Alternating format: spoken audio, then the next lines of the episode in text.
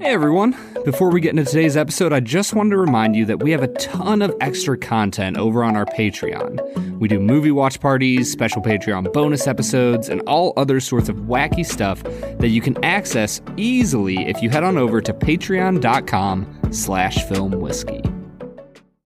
In 1992, director Michael Mann and star Daniel Day Lewis gave the world a historical action drama that set the formula of similar films for years to come. In 2023, we returned to Scotland to try a puzzling whiskey. the, the film is The Last of the Mohicans, The whiskey is Glenlivet Enigma, and we'll review them both. This is the Film and Whiskey Podcast.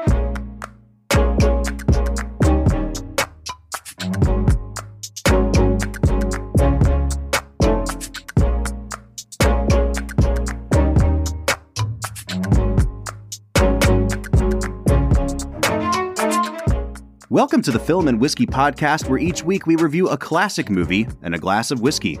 I'm Bob Book. I'm Brad G. And this week we're looking at the 1992 historical epic, The Last of the Mohicans. Brad, this is the last episode of season six. The Last of the Mo season? That we have saved the best for last, man. Yeah. I am super excited to talk about this movie, and it's for a very uh, rare reason on this show. Oh. This is my first time seeing The Last of the Mohicans. What? What? I've never seen it, man. Bob, this is a very famous movie. It is indeed. And I just like, I never happened to catch it on the cable growing up. My dad always told me it was a good movie, and so I always wanted to see it. And I love movies in this vein. Early 90s historical epics. That's like my jam. Yeah. And uh, I've just never gotten around to seeing it. And uh, spoiler alert, we have a guest joining us today who we'll intro in just a minute. But when I heard that our guest wanted to talk about this movie, I said, well, I can't watch it now. I have to wait and, and save myself for this moment. So this is a big deal, man. Yeah, it really is. Uh, this might be the second or third time in podcast history that we've both entered, you know, the the recording booth on on equal ground. That's true. I usually am just objectively superior to you. Well, But I, not that's today. one way of putting it. Well, maybe to balance out the playing field a little bit, we should intro our guest. It is our friend, film critic Daniel Joyaux, rejoining us again uh, every year around Oscar season. Daniel, how you doing? I'm great. How about you guys? I'm doing well, man. Man, I am doing so so good, and I'm I'm just assuming that this is your first time seeing it as well, Daniel. yeah, something like that.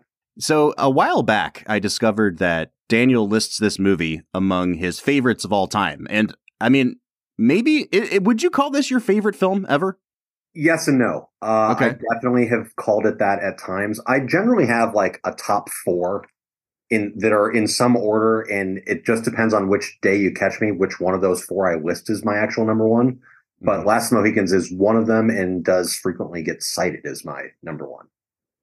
That is super exciting. Well, before we dive into Last of the Mohicans, let's catch up with Daniel a little bit. You may remember him from last year when he completely fixed the Oscars and they did not heed his call at all. I don't Yes. know if what we had on Oscar bingo when uh, we talked last, but all the stuff that went down was certainly not on it. I'll say that much. Uh, I guess that's one way to drum up ratings. You know, you came up with this complicated formula, and then all all you need is assault, and that'll do it. So, Daniel, you're back again. It's Oscar season. You've just wrapped up uh, Sundance coverage, and it was. Uh, I mean, I don't want to speak for you here. It was a pretty big deal for you, your Sundance coverage this year. Yeah, I, I wrote for The Ringer for the first time, which was super exciting. Um, I think as w- the three of us are probably all men of a certain age and probably discovered Bill Simmons at an at an early time in college, and you know his writing was it mattered to us. So writing for you know Grantland and then The Ringer had always been a huge goal for me. So I was really Mhm. excited to finally do it. I wrote a big Sundance recap roundup piece for them last week. So we've got the Oscars coming up in what about a month now, which is, I mean, just way too late. I don't know if you agree with me on this, but a third of the way through the year seems a little bit late for the Oscars. We haven't done an Oscars preview on our podcast yet because, like you, you know, I live in the Midwest where a lot of times the films don't come out until like February. I wanted to submit my 10 best of the year at the end of the year, but I don't get screeners like a lot of people do. And so I have to actually go to the theater or, you know, rent VOD. And I think the last one that I really had to catch up with was Women Talking, which I got around to seeing. I, and now I feel like I'm ready to submit my top 10 of the year and it's February. So we're going to hold off a little bit on our Oscars preview, but what are some things that you're most looking forward to with this year's crop of nominees? I'm really fascinated by Best Actress. I think it's an absolute dead heat between Cate Blanchett and Michelle Yeoh, and mm-hmm. so I am. I think, you know, a lot of people are are saying that um, Everything Everywhere All at Once they think is the film to beat, and I think that Best Actress could be the real determination of that. You know, as you as you're watching the show this year, if Cate Blanchett wins, that could mean that maybe voters aren't quite as high on Everything Everywhere as we thought they were. Or if Michelle wins, then that could mean that that's our best picture. Yeah, I remember walking out of the theater from Everything Everywhere, and I, I realized I was like, that movie is a movie that justifies the existence of cinema. Like you you couldn't tell the story they were trying to tell in any other medium. Like I like it wouldn't work as a book or a, a radio play or however else you would want to communicate it. Like that movie just exists to be a movie. And I like, man, I just was very, very excited about that film. Yep. Totally agree. My other big Oscars question is I feel like The Banshees of Inisherin is going to win an acting Oscar, but I have mm-hmm. no idea which one. I feel like supporting actors is still way up in the air, and I think yeah. Kerry Condon could really come in and and and steal that. I don't want to say steal that one because it would be well deserved, but I think uh, once again, it all comes down to some of the major categories. Are people going to reward Brendan Fraser? Is it?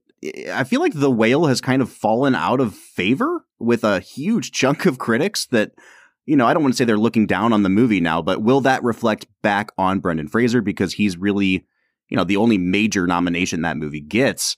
And if that goes to Colin Farrell, I think everything's fair game at that point because, like you're saying, everything everywhere might be in pole position right now, but I think Banshees of Inisherin is right there with it. Totally agree.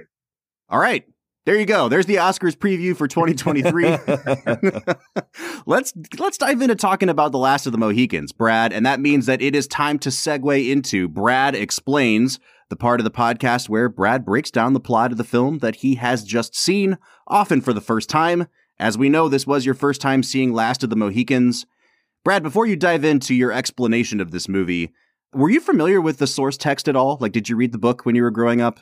I did not read the book. Um, I was like culturally slightly familiar with the film. I, I knew that it was a Daniel Day Lewis uh, uh, movie, one of his earlier ones, if I if I'm correct, mm-hmm.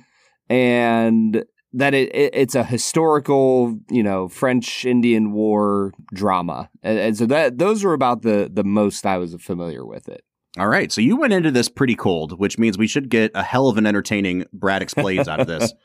Brad, you've got sixty seconds on the clock, and go. Daniel Day Lewis is a trapper who has been adopted into a Mohican family and is conscripted by the British Army into fighting against the French Huron Indian forces in the area, in the New York territory. He initially refuses to help the British, but eventually falls in love with one of the colonel or general's daughters. And he tries to save her. The fort that they're fighting in is conquered by the French, but as they are allowed to leave peaceably, the Huron Indians attack the British uh, in an ambush, and lots of wild things happen. Uh, he saves them once again from the Huron, has to escape them by jumping into a waterfall. And then he, he goes and he goes peaceably and convinces the chief of the Huron tribe to give Five up seconds. the the girls, and his his brother dies. And all right, all right, I'm going to cut you off there. Man, that thing really tailed off there at the end. There's a lot that happens in this movie, Bob. There is a lot that happens. And I, I guess I'll say the first thing that really struck me about this movie, I don't want to say that the first hour and 15 minutes are slow, but there's certainly less that happens. And it just so happened that I, I had to turn the movie off for a bit at about that one hour and 15 minute mark. And it's right when they are Uh, they've made their deal with the French that they're going to surrender, and they're kind of leaving through that valley where they end up getting surrounded on both sides and ambushed. And it was right before that scene happened. And I see them on horseback. I had to hit pause. I came back to it, and from that moment on, there are so many developments in this movie, it, and it just moves like crazy. And Brad, I feel like a broken record because this was kind of what we said about Heat last week. That first hour of the movie Heat is all set up. And then the payoff is the last two hours where it just feels like everything is flying at you at such a rapid pace. This movie felt structurally very similar to that. It's almost like it had the same director. I know, right? who, who would have thought? Daniel, I'm curious. I want to throw it over to you. Like, this is your favorite film. And I don't feel like I've set you up very well talking about how I like literally bifurcated this movie and came back to it. But I mean, do you see what we're talking about here? There's there's a lot of setup and then the last 45 minutes, I thought the movie was over and then even after that there was another much more tragic ending that came out of it. Like it was full of surprises, I guess is what I'm saying. Yeah, so a few things that I just have in my, you know, random set of notes that I want to hit on. First of all, to your point about how fast it moves toward the end, this movie is under two hours, mm-hmm. which for a historical action epic, that's extremely rare. Yeah. Yep. And I, like by extremely rare, I mean like maybe this is the only one. Like I, I can't off the top of my head think of another high budget by a major director Hollywood historical action movie that is under two hours. Mm-hmm. I'm theoretically one exists, but I can't think of it. So that's already, I feel like, a huge point of interest in the way Michael Mann was envisioning this film. That it's unlike most historical action epics. You know, like just to throw out, say, Gladiator. Like Gladiator cares a lot about the politics of ancient Rome, and mm-hmm. it peppers that into the action scenes. And you know, you end up with a two and a half hour movie. Last Mohicans does not care. Last Mohicans is purely just about the adventure iconography that Michael Mann wanted to put on the screen. And mm-hmm. the movie is that and nothing but that, which I think is part of what I find so appealing about it. And the other thing that I want to mention is that my love for this movie, I feel like, is a real relic of the channel surfing era, which is that I don't know when I saw this movie for in its entirety for the first time, but I'm almost positive I had seen the last probably half hour, 45 minutes multiple times before I had ever seen the full thing. And I think that's that's part of what became so powerful about it for me is that is how perfect the ending of this film is. For a long time, that was the only part of the film I knew hmm. before I eventually discovered the whole thing. I love that. Yeah, I, I have to say, it reminded me so much of uh, some of those like Edward Zwick kept coming to mind. His movies, yeah. like this, like it reminds me so much of Glory. And even if you fast forward a few years, it reminds me a lot of The Last Samurai as well. But there is just like something rhythmic about these historical epics from from the late 80s to the early 2000s that I don't want to say they're all alike, but they're all kind of of a piece. And there is a very specific subgenre of historical epics that they kind of all look the same. They kind of all flow the same. You know, you could watch this back to back with Glory and it makes sense. You could watch this back to back with uh, Braveheart and it would make sense. And I just, I don't know, man. Maybe it's because I'm a child of the 90s. I have a huge soft spot for this specific subgenre of movie.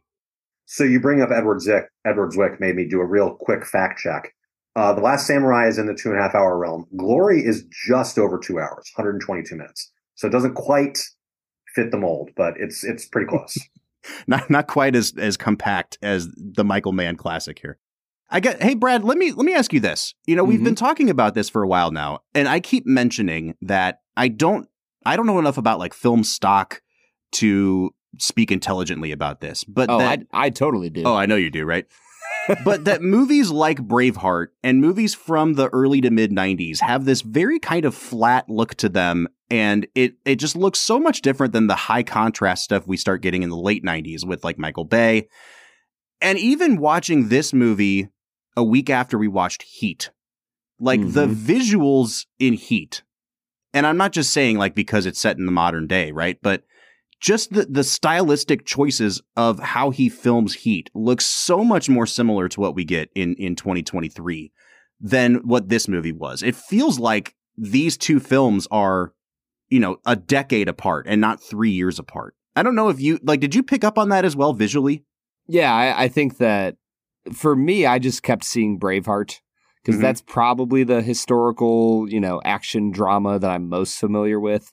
Like from the from the the theme songs in the movie to the visuals, it it just reminded me a lot of Braveheart. And we talked about that in our Braveheart episode that there's just kind of a flat look to the colors in the movie that as you said, it's unique to the era and the and the genre. And I, I don't think it's a bad thing at all. I think it's just something that you once you've seen enough movies in this era, you you can immediately pick it out from like anything else. Yeah. You know, we came into this Michael Mann miniseries, and Brad, you hadn't seen any of his films, and I had seen the first two that we did, but I was a little bit of a Michael Mann skeptic. And rewatching Heat, I think doing Heat a second time really made me a Michael Mann fan. Heat didn't work for me the way it did for some people the first time I saw it. And now watching it a second time, I'm like, oh, this is a masterpiece. And then I watch this movie, and it feels so far out of the wheelhouse that we've kind of created for ourselves, which is urban sprawl and high level crime that that I don't know exactly how to fit it into his filmography.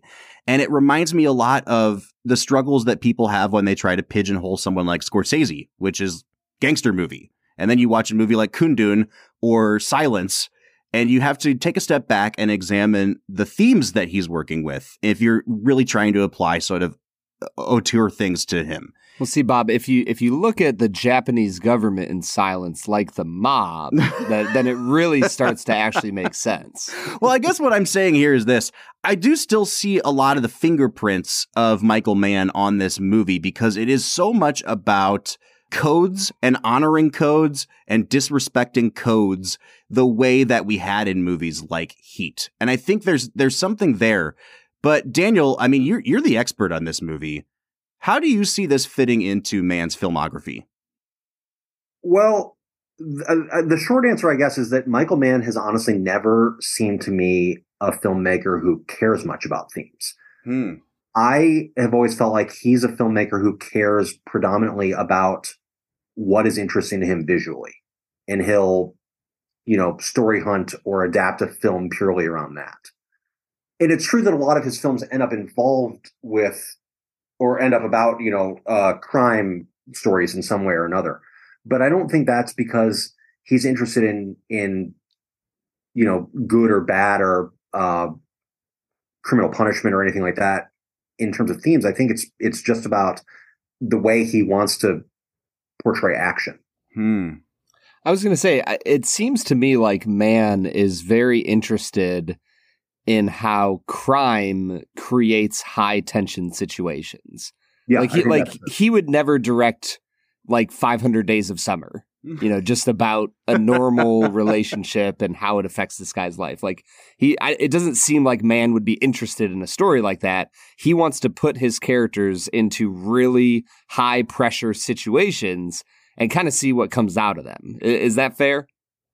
yeah, I think for the most part that's fair. And I mean, you know, like you said, with high pressure situations, I think you can even fit uh, Ali and the Insider. Into the that. insider yeah for sure all right so i want to press you a little bit on Mann then because i i'm still like i i tipped into being a Mann fan and now i'm back into being a Mann agnostic a little bit because you know i mentioned edward zwick a little bit earlier and as i watched this film i thought to myself what is Mann doing here visually that an edward zwick wouldn't do?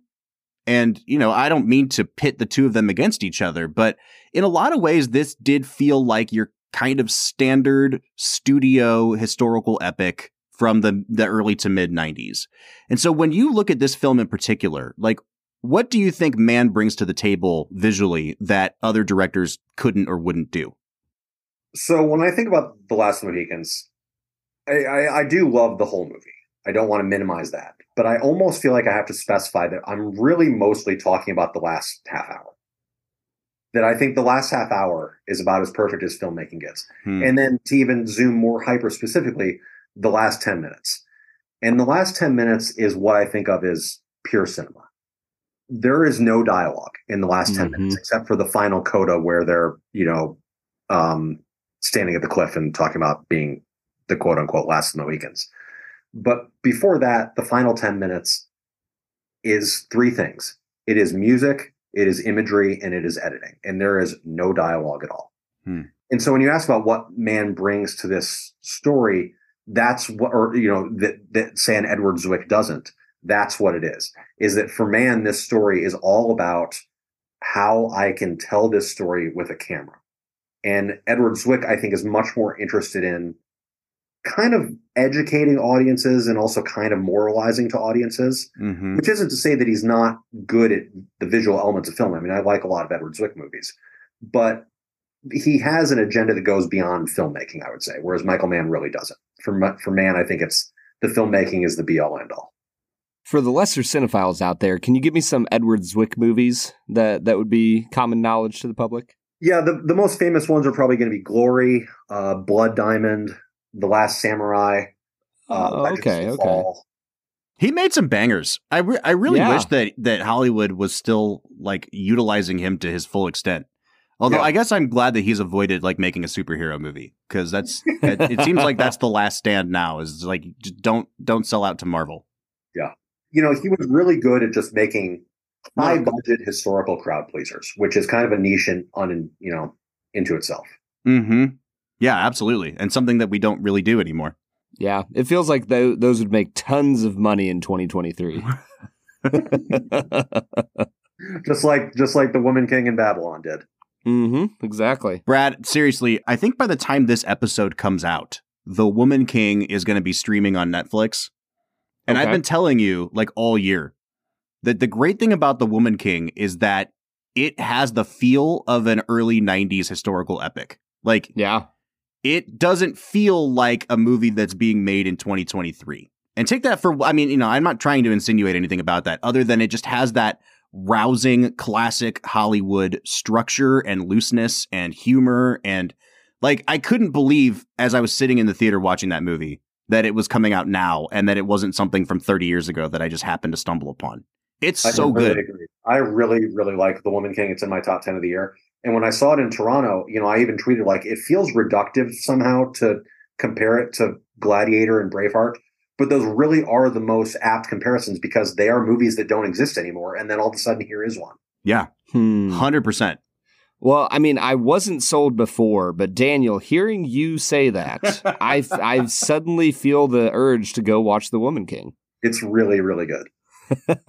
You are just I the w- worst, man. I will take your word for it, Daniel. Survivor 46 is here, and so is On Fire, the only official Survivor podcast. And we have a twist this season. The winner of Survivor 45, Dee Valladares, will be joining us every week. We're going behind the scenes of the biggest moments, the how and the why things happen, and the strategy and analysis you can only get from someone like me, a survivor winner. Listen to On Fire, the official Survivor podcast, wherever you get your podcast. All right, let's talk about the performances in this movie. There's a few that I want to hone in on, but you know, the most obvious one is Daniel Day-Lewis. Brad, this is I think the only only the second Daniel Day-Lewis film we've had on the show thus far. We haven't gotten Mhm. around to uh, you know, Phantom Thread, but we've done There Will Be Blood, and now there's this one. And so it's a very like very weird dichotomy of Daniel Day-Lewis films because There Will Be Blood is a movie that is built around the Daniel Day Lewis performance. Like, Mhm. as much as I love that movie, there are very few filmmakers who are willing to just kind of like let their scenes go on for a too long amount of time because the actor's just cooking. And that's what Day Lewis is doing in that movie. And that's not the case here. And I feel like, to be quite frank, I really like Daniel Day Lewis in this movie, but because it is such a conventional Hollywood historical drama, I don't know that like anything about the performance really stands out in a kind of like transcendent way for me here.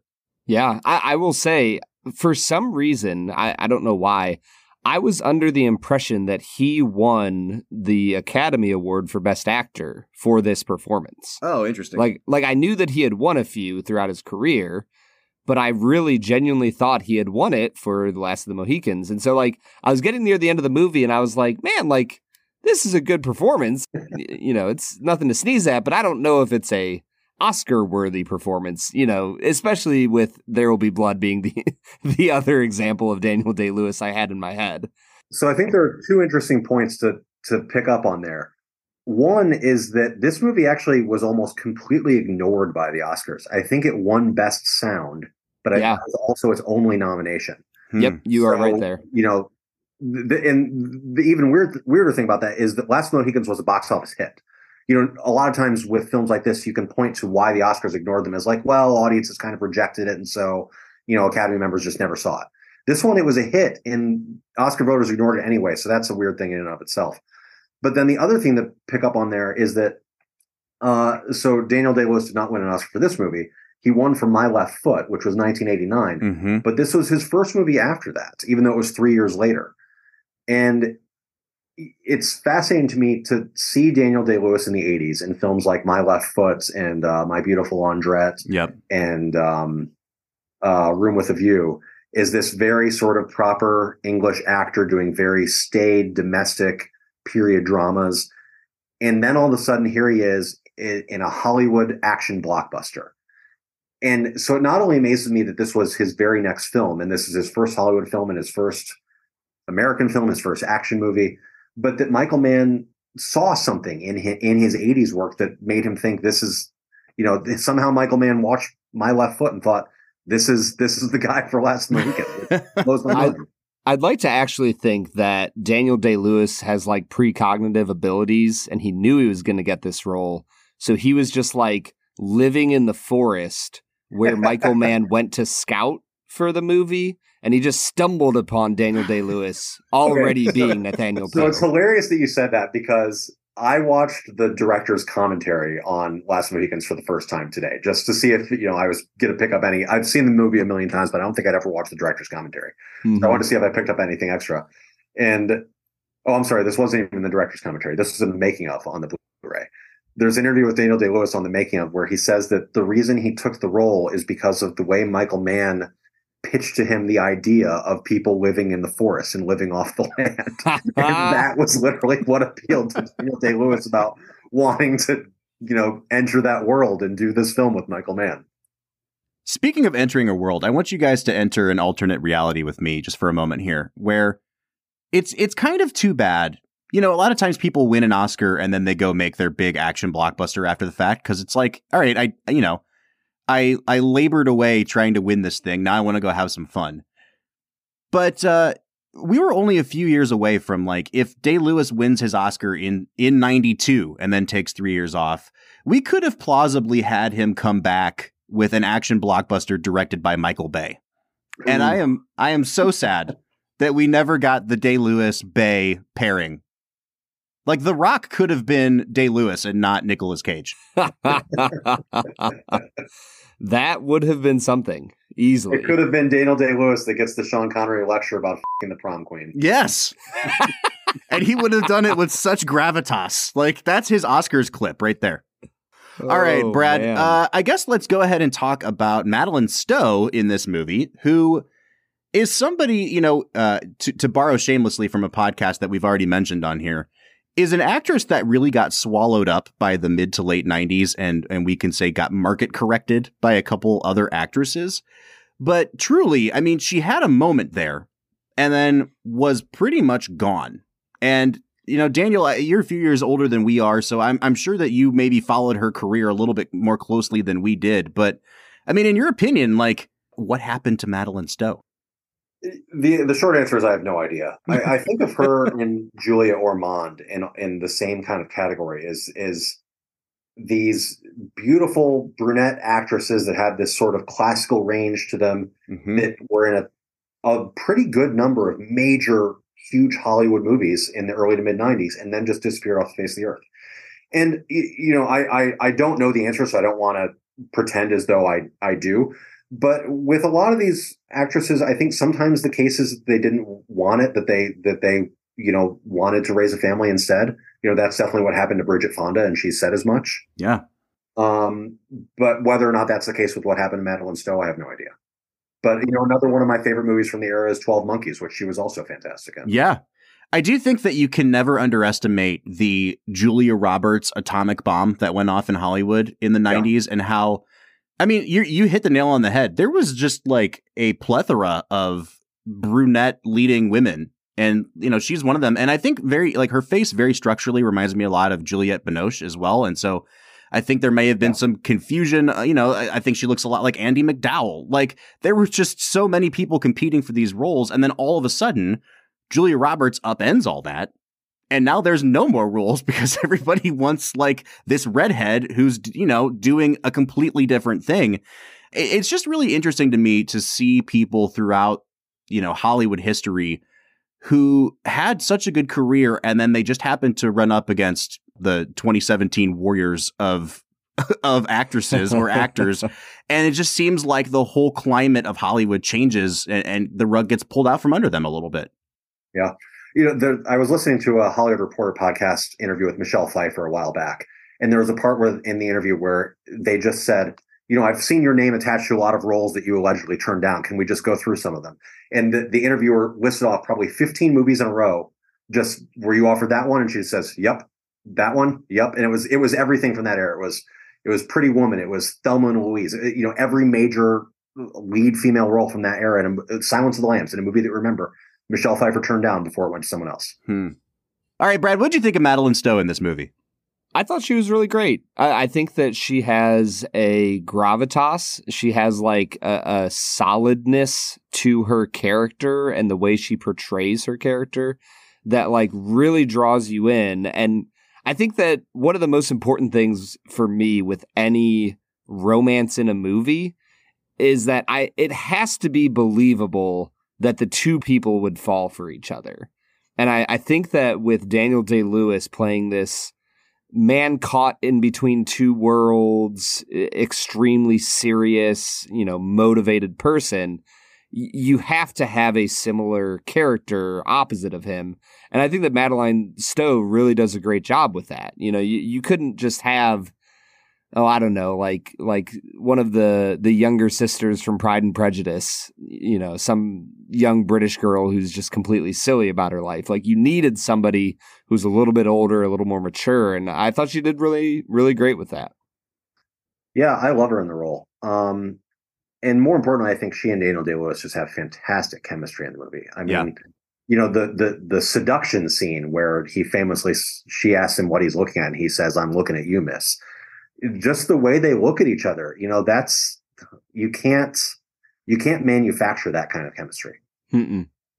it makes you it makes you wonder like what uh, day lewis was up to with his method acting. Like did he did he just actually fall head over heels in love for her like as part of the role? Well let me tell you something about his method acting that i learned in the making of is that he really did learn how to run and load two muskets at the same time that's incredible. If she didn't fall in love with him after that, then I don't, I don't, I don't know what else he could do.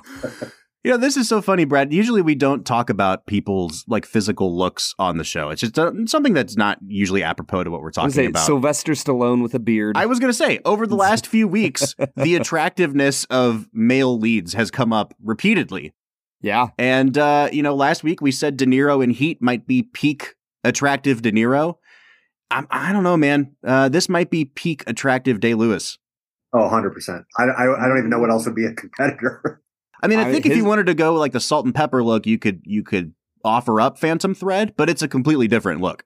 Yeah. You know, and to say a little bit more about the chemistry between uh, Daniel Day Lewis and Madeleine Stowe in the film, the the scene under the waterfall where Daniel Day Lewis gives the famous, you know, no matter how far, no matter, you know, I'll I'll find you, no matter how long. Like that is one of the corniest scenes in movie history, but it works here because you actually believe in that set of emotions between these two characters. Mm-hmm. And you replace it with any other actors, and that becomes one of the most laughable scenes in film history. But with these two, because of what they brought to the film up to that point, the movie gets away with it. Yeah. Bob, you and I have talked a lot about how there's not really any young, you know, superstar talent in the acting world right now. And I like I really think about, you know, what if you threw a Chris Evans in that role or uh, a Michael B. Jordan or, or something like that, where I'm like, I just don't see them being able to, you know, if I, I'm guessing that Daniel Day Lewis was in his mid 30s when he had this role. Yeah, they're thereabouts. Yeah, I don't see them in their mid 30s being able to pull off that line and that scene in the way that Day Lewis does. Because you're right, Daniel. He he knocks it out of the park. Now, if there is somebody in this cast that I think actually steals the whole damn movie, it's Wes Studi as Magua. He is fantastic. Like, 100%. talk about the kind of performance that should have been nominated for an Oscar. As much as I love DDL, like the best performance in this movie is is him as the villain. Yeah, he's an incredible villain. It should not go unsaid that he speaks, I think, three different languages in the film. Mm-hmm. Mm-hmm. And Wes Studi did actually get an honorary Oscar a few years back for being one of the great Native American actors. Yeah, and well deserved, man. And, and it's just you know, again, it's it's too bad that it couldn't be recognized in the moment because it sounds like we're all in agreement here. He's the best performance in the film for me. Easily. Yeah, he he brings a tenacity to that role that you just don't often see in villains. And I I loved it, man. And while we're talking about the Native American actors in the film, we should mention I just found out that uh, the actor who plays Daniel Day Lewis's adoptive father, the Mohican Chingachgook in the film, is uh, his name is Russell Means, and this is his first movie. He was actually one of the main characters in the Wounded Knee standoff against the FBI in 1973, and Michael Mann sought him out to put him in the movie for that reason. Wow, man, talk about a great debut. Yeah, Holy Like he didn't even kick around on the indie scene for any, any amount of time. It's just straight Yeah. into Last of the Mohicans. Yeah, and Michael Mann said in the commentary that you know Russell Means was in his mid fifties at the time. Mann had sought him out uh, because he thought you know in making a film about Native Americans it would be beautiful if the you know one of the public's main imagery of Native Americans was in the film, and so he was in his mid fifties and he was out of shape as most people in their mid fifties are, the way Michael Mann put it. But it only took him about three weeks to get completely ready for the film. Holy cow. I guess when you hang around with Day Lewis, living in the forest, like Exactly. it just whips you into shape, man. All right, before we go to break, guys, is there anybody else from the cast that you want to call out for their performances? Uh, there are a lot of um, actors in the film who have smaller parts that people might not realize are there and know from elsewhere. The actor who played uh, Price in Mad Men um, is one of the British soldiers. Oh, earlier in the yeah. What is his name? Price. We'll just call him Price. yeah, yeah, there you go. Uh, And, Pete, uh, Pete Postlethwaite shows up for a hot Yeah, second. Pete in this. Postlethwaite is in the film. Uh, sorry, I'm going to look up this actor's name real fast. And also the actress who plays uh, Madeleine Stowe's younger sister in the film, Cora. Mhm. Um, she, Jodhi May. Jodhi May, yeah, she was um, in Game of Thrones. She was Maggie the Frog, who gives the um, prophecies to Cersei that her kids will all die. Huh. Oh, that's cool. I love when people like kind of kick around in the same genres for most of their career. Like Brad, the guy in Braveheart with the scars on his face. Mm-hmm. Every time he was in a movie after that, it was like, "Yep, you see that guy in a movie, and you're like, I know exactly what kind of movie this is going to be now." like, I just love it when you can find an actor, and when you see them show up in a movie, you immediately know like what trajectory the movie is going to go on. Bob Book, huge fan of typecasting. Oh, Jared Harris is the British actor's name, who is uh, Price in Mad Men. He was also the star of um, the HBO miniseries about the reactor explosion. oh, now- Chernobyl, yeah. Chernobyl, yes, he was the star of Chernobyl. Oh man, well, Brad, on that note, I think it's time for us to hit pause. We're going to try this Glenlivet Enigma. But before we get into that, our friends at Detroit City Distillery have hooked Daniel up with some samples. So, unfortunately, you know, the US mail being what it is, we could not send Daniel a sample of the Enigma that we're tasting today. But we have some good connections in the Michigan area, and I think they made a like a home delivery to Daniel to drop off some samples and I'd love to get your thoughts on them, Daniel, before we go to break here.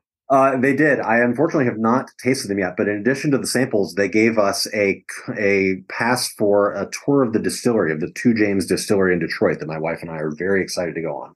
oh, nice. We tried we tried all three of those I think earlier in the season and there's one it's a vermouth finished rye. Phenomenal. Yeah. Like just Yeah. so so good. And so, how do you recommend drinking that? As fast as possible. no, I think it honestly it's it, it'll be really good over a big rock. It's good neat. You know, it's like it's pretty high proof as I remember, Brad. I think it was like 115 proof or something. But Yep. um yeah. Man, it was darn good. Yeah, honestly, Daniel, I am really excited for you to get up to Detroit City Distillery. That that'll be a blast for you guys. Yeah, we're looking forward to it. All right, Brad, let's jump into this Glenlivet. What do you say? Let's get to it. Hey there, you popinjays, it's me, George B. Stagger, your trusted voice in the world of selective spirits. Today's 60 second whiskey appraisal is brought to you by Doc Swinson's. Doc Swinson's, the perfect whiskey for adventurous whiskey explorers. Today we're reviewing their Tres Amigos, one of their exploratory cask series. This is a straight rye whiskey finished in rum and tequila barrels. On the nose, it's all orange to me, friends. Citrus fruit and agave with just a hint of pear. The palate is a mean mix of toasted sugar, peppercorn, and citrus, and the finish is just bursting full of pineapple, vanilla, and oak.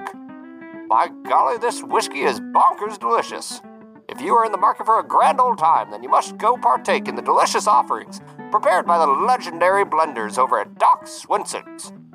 Remember, this 60 second review has been brought to you by Doc Swinson's. Find the closest retailer to you at docswhiskey.com. That's D O C S whiskey.com. Until next time, folks, this is George B. Stagger signing off.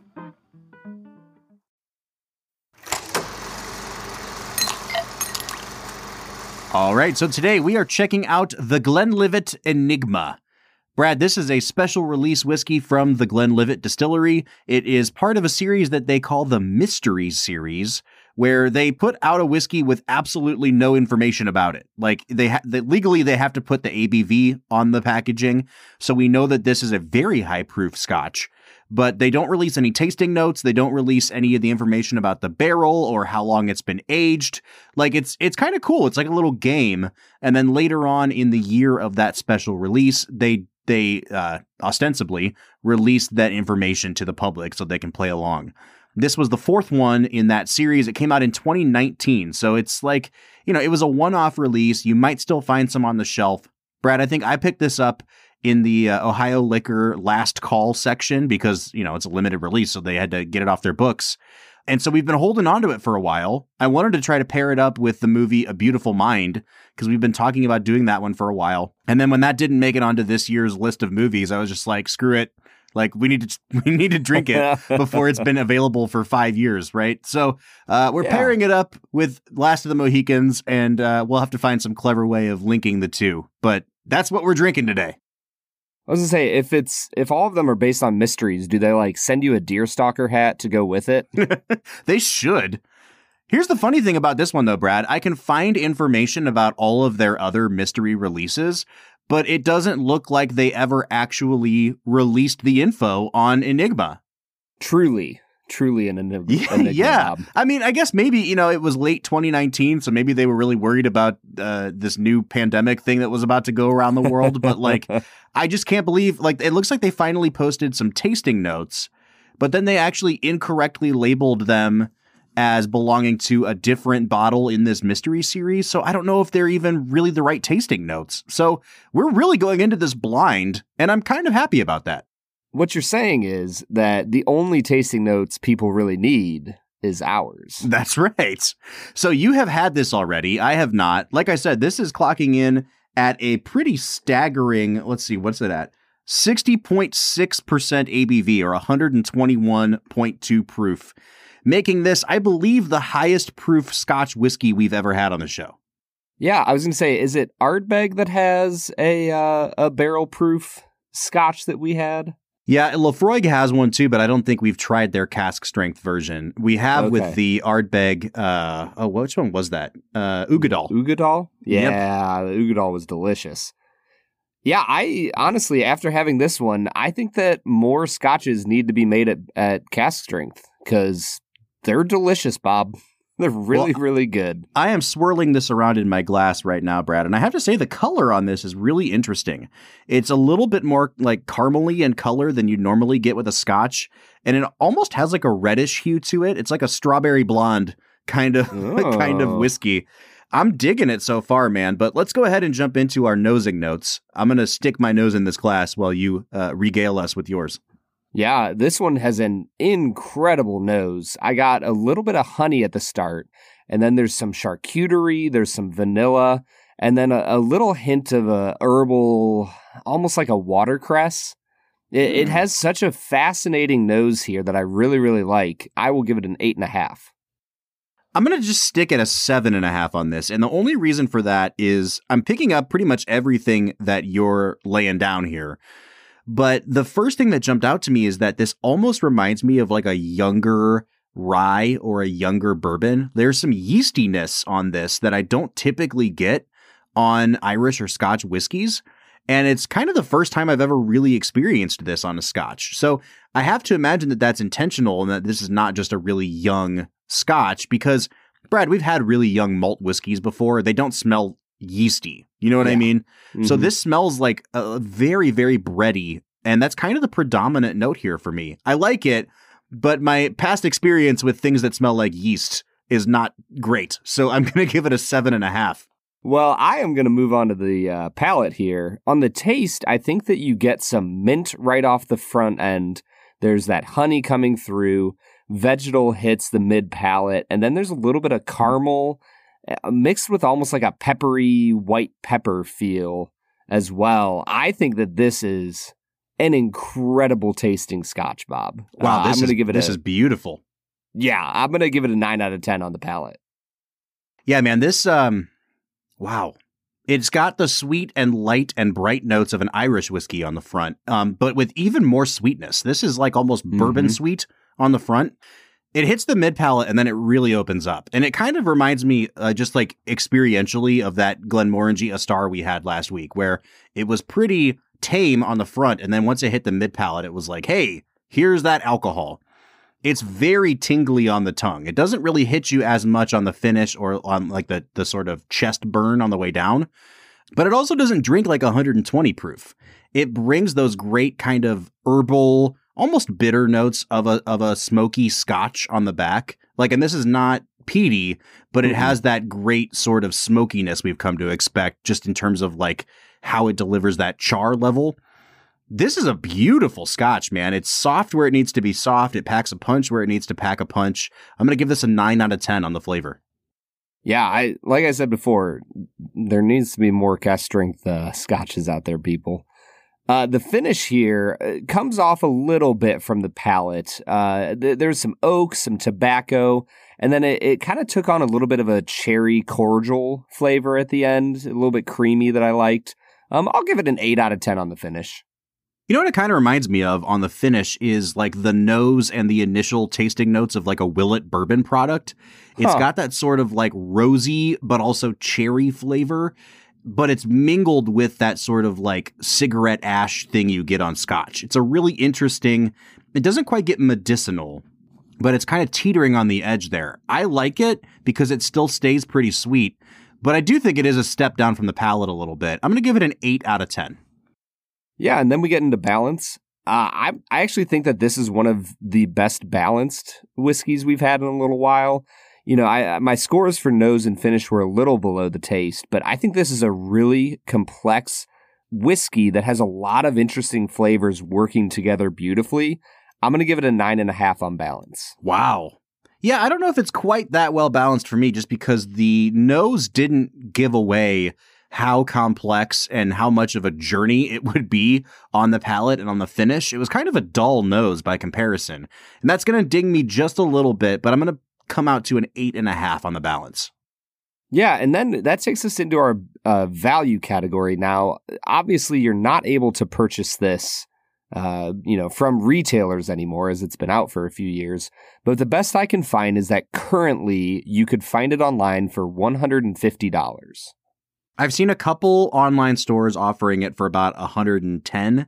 Uh, and again, I, I'm not factoring in the shipping on that. So I have no idea after shipping how much this would cost you. When I picked this up off the shelf in Ohio, it was at $100. And I think that's a fantastic value for this, Brad. Mhm. I, I'll get into my score on what the market currently is. But for a barrel proof Scotch whiskey, that is like, let's be frank here, it's part of a gimmick. And I have no idea how old this actually ended up being, but I have to imagine that this is, you know, at the very least, what, six, eight years old, Brad? Like, Scotch it is not to be. normally sold at under that age point. So, I mean, I think $100 is a pretty darn good value for what you're getting here. At 110, 120, 130, I have to factor that in a little bit, but I still think, Brad, that this is like at least an 8 out of 10 on value. Yeah, I think at a well, yeah, I think if we're talking 110, 120, I'm with you at an 8 out of 10. I did do my value at $150, which I would I would give it a 7 out of 10. So uh, I'll stick it a 7 out of 10. I think it's a little bit high at 150, but still a really good value. But uh, yeah, Mhm. you're right. If this was $100, this would be like a 9, nine and a half out of 10 value. Man, I'm really glad we held off on this one till the last episode of the season. This feels like it feels like a special occasion whiskey. I'm not necessarily saying that it is, and it's certainly not in that sort of rarefied air of some of these allocated bottles we've tried before. But because it is a special release, it's it's hard to get your hands on now. And then when you factor in the proof point and just how complex the flavor is, man, if you can find a bottle of Glenlivet Enigma, I would highly recommend trying Yeah. it or buying it. Yeah, 100%. This is a whiskey that would be awesome to have on your shelf. Also, if you haven't seen it before, please Google an image of it because it is a killer bottle. Yeah, the packaging is awesome on this, man. Brad, I'm coming out to a 41 out of 50. What are you coming out to? I'm at a 42 out of 50, Bob.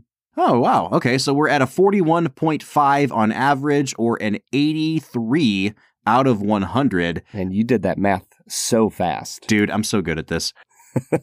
this is pretty much a no brainer recommendation, I think. Yeah, easy, easy recommend. If you see it at the bar, get a pour. If you are able to get a bottle, definitely buy it.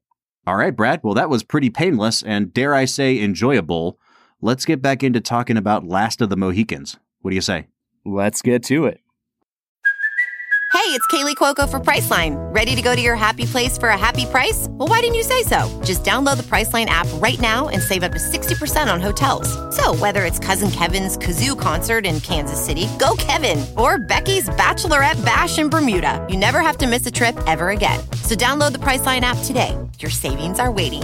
Go to your happy place for a happy price.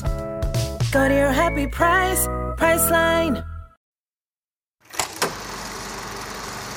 All right, everybody, that was Glenlivet Enigma, a whiskey that I, at the very least, thought was truly incredible. Hmm. A, a true enigma. A true enigma. You know, it isn't a true enigma how terrible you are at two facts and a falsehood. Two facts and a falsehood. Every time I'm given a glimmer of hope that I will finish above 500 on this season, The door just slams shut. I mean, it slams shut. You got me again last week with Heat. You, I, I- as I recall, last week you crafted some pretty good ones. yeah. Well, I only craft one. That's oh, that's The- true. That's the, true. The internet crafts the other two. How long till you start using like Chat GPT to start making these these questions? Who's to say that I haven't been using it all along? It's it's all been an AI simulation. I'm an AI simulation. All right, man. So, uh, for those who are uninitiated, two facts and a falsehood is exactly what it sounds like. Brad pulls a couple facts, facts in quotation marks, off of the internet about the making of this movie. He adds one of his own falsehoods to the mix, and I have to try to parse out which ones are true and which one is the falsehood. Brad, go ahead and hit me with your two facts and a falsehood. Alrighty. Fact number one Colonel Munro here is a heavily fictionalized version of his real life counterpart. The real Colonel Munro never married, had no children. He survived the massacre of his men and reached Albany only to die three months later of an epileptic seizure. Hmm, that's what you get. Fact number two the story told by Nathaniel when they are hiding from the Huron War Party was based on the poem Stargazer, written by famous Native American poet Chrysosto Apache. Hmm. Fact number three as a personally, as a big Star Wars fan myself, I couldn't help but notice that the Wilhelm scream was inserted about an hour and a half into the movie, right when Daniel Day Lewis bludgeons an enemy in the face. Oh, man. What was inserted half hour in the, or Uh, the Wilhelm scream. uh huh. Are you familiar? I don't think I am. It's a it's a sound effect that is in like hundreds and hundreds of movies, and it's the sound effect of the guy just going like "Ow!" and when, like when he falls off of something, it's like a howl. It's in hundreds of films. Yeah. I believe the very first use of it though was in 1977's Star Wars. Was it really? I Some thought it was it- from like the 30s, like King Kong or something. Oh, I I might just be a Star Wars stan and Huh. assume that everything came out of Star Wars, but I thought it came from Star Wars. Well, we'll we'll fact check that. But I have to fact check two other things first here. So, man, here's the thing, Brad. Sometimes you come up with very innocuous sounding facts. Like none of these sounded spicy or sexy at all. So I just assume that they're all true because they're kind of boring. Yeah, you're not going to get much help from me on this because I have absolutely no idea. Yeah, My man. sense is that the first one sounded too well researched to be made up, but beyond that, I have no clue. Number two, I also just kind of feel like, okay, I like it doesn't add anything to the enjoyment of the film. So it just kind of seems like, all right, cool. Maybe there's a Well, maybe there's a poem. I didn't know that my job was to add to your enjoyment of the film, Bob. I'm just gonna go ahead and say number three is the falsehood, and that you didn't have anything on your mind to think about except for Star Wars, so you just made up the Star Wars one.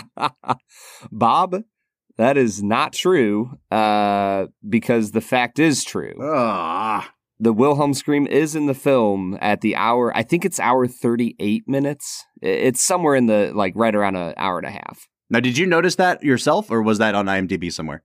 It was on IMDb, and then I went back to that that area and heard it. Okay, okay. It- it's not quite as clear as it is in the Star Wars films, but it is there. Okay. Uh, fact number two was the falsehood. Oh, wow. Okay. Yeah, Stargazer. Although I did do research, uh, Cristoso Apache is a famous Native American poet. Well, there you go, man. So You you got me again. nailed it. I'm ending the season on such a downer here. I'm ending the season on a great, great upswing. So I, I'm not complaining, Bob. All right, well, let's steer out of that because that was just uh, brutal. And let's start talking about this movie some more. And Daniel, I think the thing that I really want to key in on here is I love the fact that you are just like you came on the podcast, you're like it's my favorite movie ever, and then uh, and then immediately said, honestly though, it's the last half hour. And I'm really glad you said that because right before you hopped on the call with us tonight, Brad and I were talking about how you know this movie really felt a little bit not dated, but just kind of slow and and a little bit uh stayed in the first hour or so. And then that last 40 something minutes was like a breath of fresh air. And I want to go in a little bit on that. I mean, you've you've talked about the cinematic technique of the last 10 minutes, but I really think it bears repeating here because it it is so similar to our experience with Heat last week. I think Mann just really knows how to end a film. Yeah, so I basically think of the film is there's the whole film, there's the last 40 minutes, and there's the last 10 minutes. The whole film I give a B plus. Mm. Last 40 minutes I give an A. And the last 10 minutes I give an A plus plus plus. I love that. Brad, can you think of any other movies that you feel that way about? Like, all right, if you just crop out this segment of the movie, it's a 10 out of 10, but the rest of it's like an 8. Honestly, uh, we can jump back into Star Wars for a second. I think that the endings of both Revenge of the Sith and Return of the Jedi are flat out incredible. You know, like when we when we did Return of the Jedi, I said the final battle scene from, you know, about the last 40 minutes of the movie, I think is just some of the greatest action sequences of all time. Uh, I think the same thing about Revenge of the Sith. The last like 30, 40 minutes of that movie are impeccable. The first halves of both those movies, as a as a massive Star Wars fan, are really not good movies. They're just not great, and I and and that doesn't detract from my enjoyment of them. But I'm with you in that, like, if you honed in, it, it- it's almost like you're taking a telescope and you're looking at you know the whole forest, and then you zoom in onto a little bit of it, and you're like, oh wow, that's really beautiful there. And then you hone in even further, like you said, the last 10 minutes, and you're like, oh, wow, there's some great stuff going on here. Yeah, I'm reminded of the Howard Hawks famous quote of that the key to a great film is no bad is three good scenes and no bad scenes. And like Last that. Mohicans is like no bad scenes, and then the last the best half hour you're ever going to see in your life. I was uh, on Twitter today, as I am wont to do, and uh, I saw a clip from the social network. And I mean, my spicy take is that I think The Social Network is a really good movie, uh, but it's no Zodiac. However, it was the scene towards the end of the movie, like in the last 15 minutes, where Andrew Garfield blows up on him and, and smashes the laptop and tells him, You better lawyer up, asshole. Like, it's such a great sequence. I think you and I saw the same tweet because it was someone talking about how um, the random quote, I'm sorry I wasn't wearing my f- you flip flops, Yeah. was like her favorite lines ever. and I started thinking about how good the ending of that movie is. Like, I don't know that that movie is really like the uh, the ultimatum on society that people want to make it into. Like, it's a very small and intimate story, but from that moment to you know the the final speech that Rashida Jones gives, where she says, "You're not an asshole." You're just trying so hard to be. And then immediately the needle drop of Baby You're a Rich Man. It is such a great last 15 minutes. Whereas Yeah. the rest of the movie is like a B plus to me. I adore the social network. My hot take on why it hasn't survived as well historically is because we no longer think of Facebook as a social network. We now think of it as the network that our Hmm. parents and aunts and uncles just spread Republican disinformation on. Whereas if Facebook were still like a big part of our daily lives as a real social network that we use to maintain contact with our friends, then the movie would feel more. It, would- it would Yeah. it would retain more power to us. More relevant. yeah, I like that. Guys, I, I so adore the fact that we have gotten off on so many tangents today. And it's like really making me wonder how we're going to do our next segment, which we call Let's Make It a Double. I'm not going to pair this up with the social network, but Let's Make It a Double is our challenge to ourselves and to our guest to find a movie to pair up with Last of the Mohicans to make the perfect double feature. Brad, do you want to start or should we let our guest start? Yeah, I, I think I actually have a pretty uh, unique pick here. The theme song in this movie obviously has a very brave, hardy gladiator type of feel to it. But there's moments of it where I was listening to it at the end of the film and I was like, you know, this actually kind of reminds me of like a Western theme song. And there, there was something about that that just clicked in my brain. I'm going to pair this with The Searchers. Oh, interesting. I think that there's enough of a vibe of the man dedicated to find his person no matter what that like connects them as a through line. And I think it'd be a really unique viewing experience, but I think watching The Last of the Mohicans and then going into The Searchers would be a really fascinating uh, movie evening. I think that would be like like I can just see that pairing on a syllabus in like an intro to film class where it the the point of it is depictions of Native Americans on film because they're they're such wildly different. You know, uh, very famously, we we just did the Searchers a couple months ago. Like the main villain in that movie is uh, supposed to be a Native American and it's played by a German guy. Like it just really rough. That did not age well at all. Uh, But I think you're right, Brad, that there are some some themes that they share in common, and they do have that sort of I don't know, they have that that weightiness to them that these kind of sprawling historical epics have. I like that pairing. yeah. Thanks, man. Uh, I'll go next because I don't think that mine is going to be that good this week. Sometimes I come up with really clever ones, and I was trying to think of like, oh, maybe if you just want to watch uh, five hours of British soldiers getting shot, like pair it up with RRR. That would be a fantastic double pair, right? But uh, I think honestly, the one that keeps coming back to me is The Last Samurai, which is again, I think would be an interesting pairing to compare and contrast. The Last Samurai is a movie that has caught a lot of crap over the last decade or so because, you know, it, it gets lumped in as a white savior movie. I think it's a little bit more nuanced than people make it out to be, but they both have that sort of classic Hollywood feel to them. And I think they also share really similar themes. Brad, you said it perfectly earlier about a man torn between two worlds. Uh, we haven't talked about the ending of this film yet. I think I will a little bit in my final score. But the way, the note that this movie ends on is not quite a downer, but it, it makes you think more than any other part of the movie makes you think. And I really love that questions of identity arise towards the end of this film. And it's really similar with The Last Samurai. So that's going to be my pairing. Can I ask a quick question to clarify? Did I miss something where they talked about how like the Mohican tribe had died out? Yeah, that was like right at the beginning. It actually might have been in the title card. Yeah, I, Okay. I would say I don't think you missed anything. Um, and again, Okay. this goes again to what Mann's idea of the movie is. Is I don't think he cared that much about teaching people anything. I think he just wanted to make a story that appealed to his visual sense. Hmm. hmm. Okay, I, I just want to make sure I didn't miss anything because I was like, wait a second.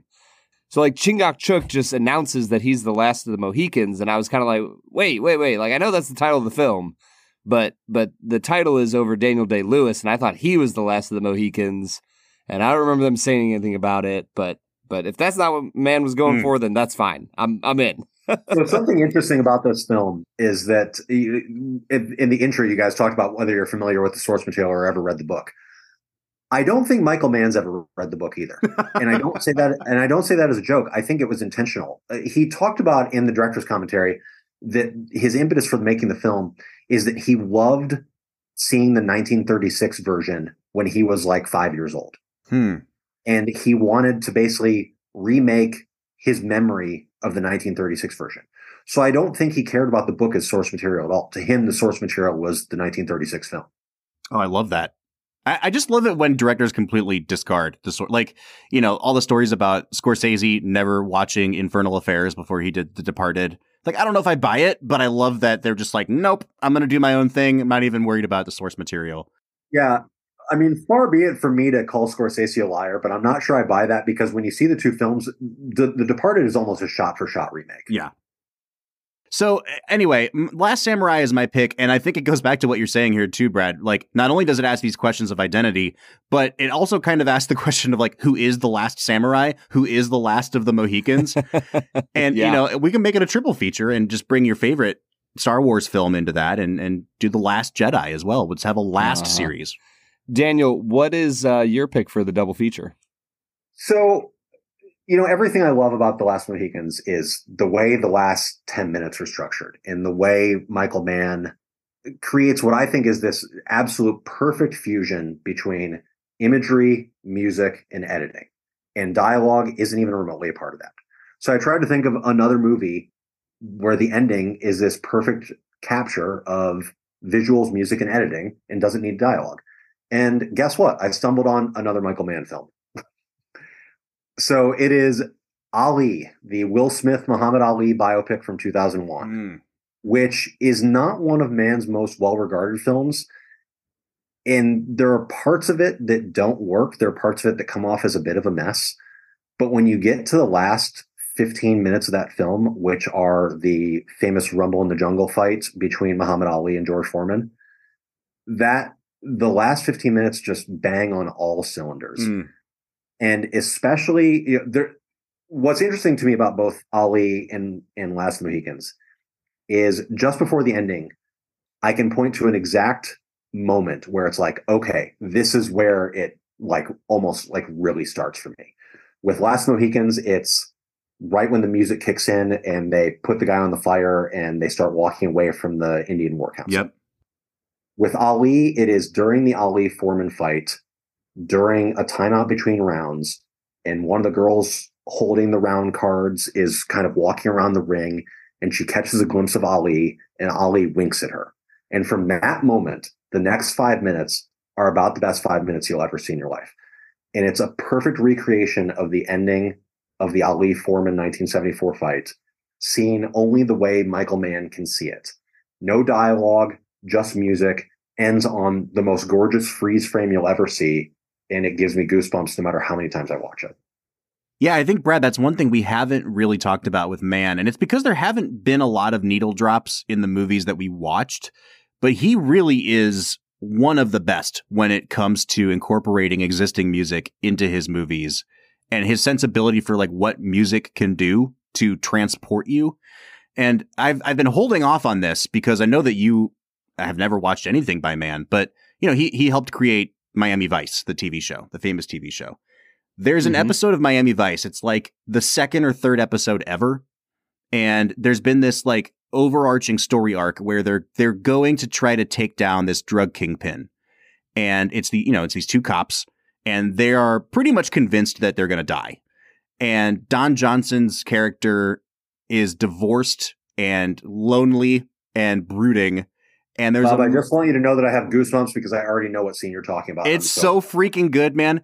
and and he pulls over on the side of the road as they're like going to try to take down this drug kingpin. And he calls his wife on a payphone. And they have this conversation where he just asks like you know was it real between us? You know? And behind all that he layers in phil collins in the air tonight. And then the drums hit. And it's like nothing had ever been like that on tv before or i think since. It's like one of the best directed things i've ever seen in my entire life to your point daniel it's probably the most blissful three minutes I've ever spent like watching anything. It just like it, it really is this kind of like transporting experience. Yeah, and something I love about cinema is the the the very specific curation of the last shot and knowing exactly, you know, do the do the credits start rolling this second or two seconds later? And I feel like no one is better at that than Michael Mann. Hmm. You know, I, I don't know if you guys have seen his uh, Miami Vice film adaptation with Colin Farrell and Jamie Foxx but the way that film ends and he uses a Mogwai song to soundtrack the ending and the final shot of uh, I think it's Colin Farrell walking into the hospital to check on someone and just everything about it is just the perfect ending. Well, I think this has been about the perfect ending to our season six, Brad. That means we only have one thing left to do, and that's to give this movie a final score out of 10. I do feel a little bit better knowing that uh, Daniel kind of thinks of the movie as a whole as a B plus because I'm kind of in the same boat. Like there are moments in this movie that are absolutely transcendent. And then taken as a whole, I really do think it kind of belongs in the conversation with a movie like Glory, with a movie like Braveheart.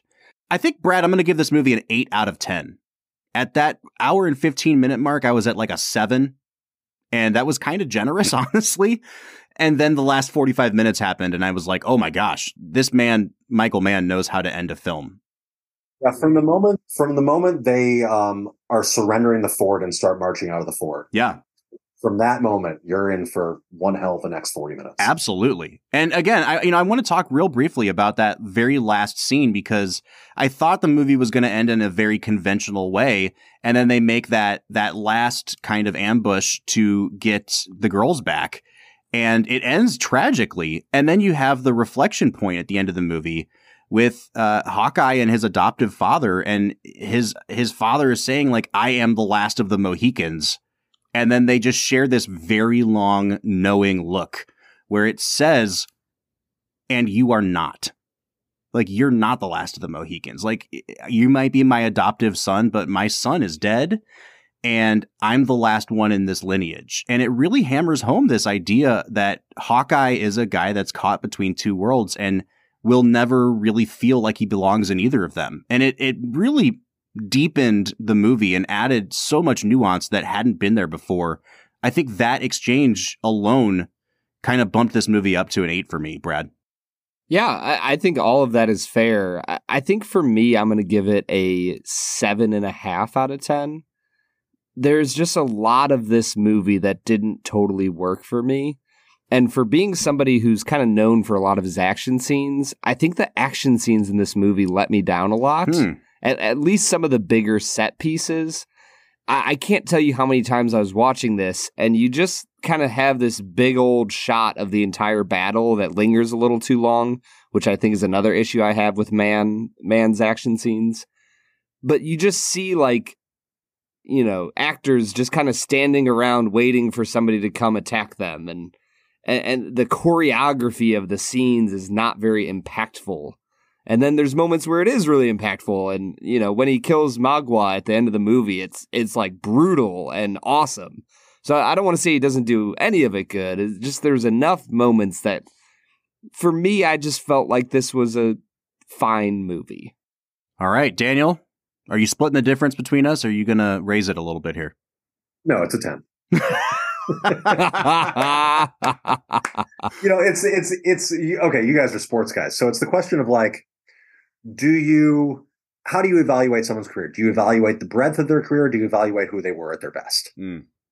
And for me, you know, I can understand watching Last of Mohicans and thinking that it doesn't grab you until the last 40 minutes.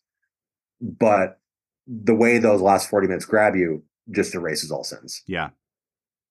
I've got a few movies like that where Because I was going to say, it sounds like you're talking to yourself right now. Because the whole podcast up to now, you're like, yeah, it's really just the last 40 minutes. And then you come in at the end and you're like, yeah, but the last 40 minutes cover everything else.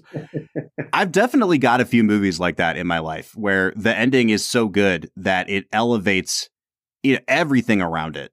So yeah, man, I'm I'm down for it. Give it a 10. But don't get me wrong. I mean, there is stuff in the first hour and 15 minutes that I still really like. Mm-hmm. It just, it's not like the last 40 minutes. Well, Brad, we've finished out Michael Mann. We've done it. I'd like to hear what you think. Can you rank the three movies that we did in terms of your preference? Uh, Heat, Collateral, Mohicans. Yeah, I think I'm in the same spot. Collateral on the rewatch was a bigger letdown for me than I expected it to be because it it just tried to do what Heat did and it did it more on the nose and that really bothered me. Heat definitely got bumped up in my estimation. Like I never would have thought of giving it a 9 before this watch through.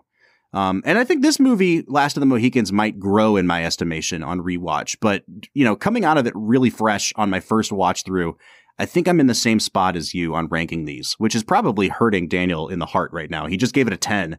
And you and me are like, yeah, it's the worst one of the three. Well, no, it doesn't. It doesn't. It doesn't hurt me. What it says to me is that you guys just haven't watched this movie three dozen times like I have, but, but it'll be there for you over the years. Exactly. All right, so that has been the last of the Mohicans. Brad and I are coming out to an average of a 7.75 out of 10, but we'd like to know what you think. So please reach out to us on our social medias Instagram, Twitter, Facebook, at Film Whiskey. Or jump into the conversation on our Discord. We are on there every single day talking to all of you, the, the people who love the Film and Whiskey podcast. So if you want to join the conversation, you can find a link to our Discord at the end of every single one of our show notes. Once again, we want to say thank you to our friend Daniel Joyaux. Daniel, as much as you're allowed to share, what do you have coming down the pike for us? Uh, nothing definitely set in stone yet, or that I can talk about yet. But hopefully, maybe another ringer piece about the Oscars in the near future. Um, doing an interview for Movie Maker that I can't. That is the the the former flame of someone we have talked about on this episode. Oh, okay. That's it. All right. I love it. All right. Well, then in that case, where can we find you to follow you when these things all drop? Uh, I am at Third Man Movies on Twitter. Uh, first initial last name on Letterboxd, which is D J O Y A U X, and I have uh, an Instagram for my newsletter, which is You're the Good Things. I love it. All right. Well, once again, thanks to Daniel. Brad, this wraps up season six for us, but we're not quite done yet. We get to put all 32 movies from season six into a madness style bracket and eliminate them one by one until only one film can be crowned the season six champion. Our bracket episodes will be premiering next week. You can follow along with us on our Instagram page. You can download your own bracket and see how closely we resemble yours. As always, be wary of Brad G when he flips the coin of destiny when we are at an impasse, uh, because that dude is a known cheater.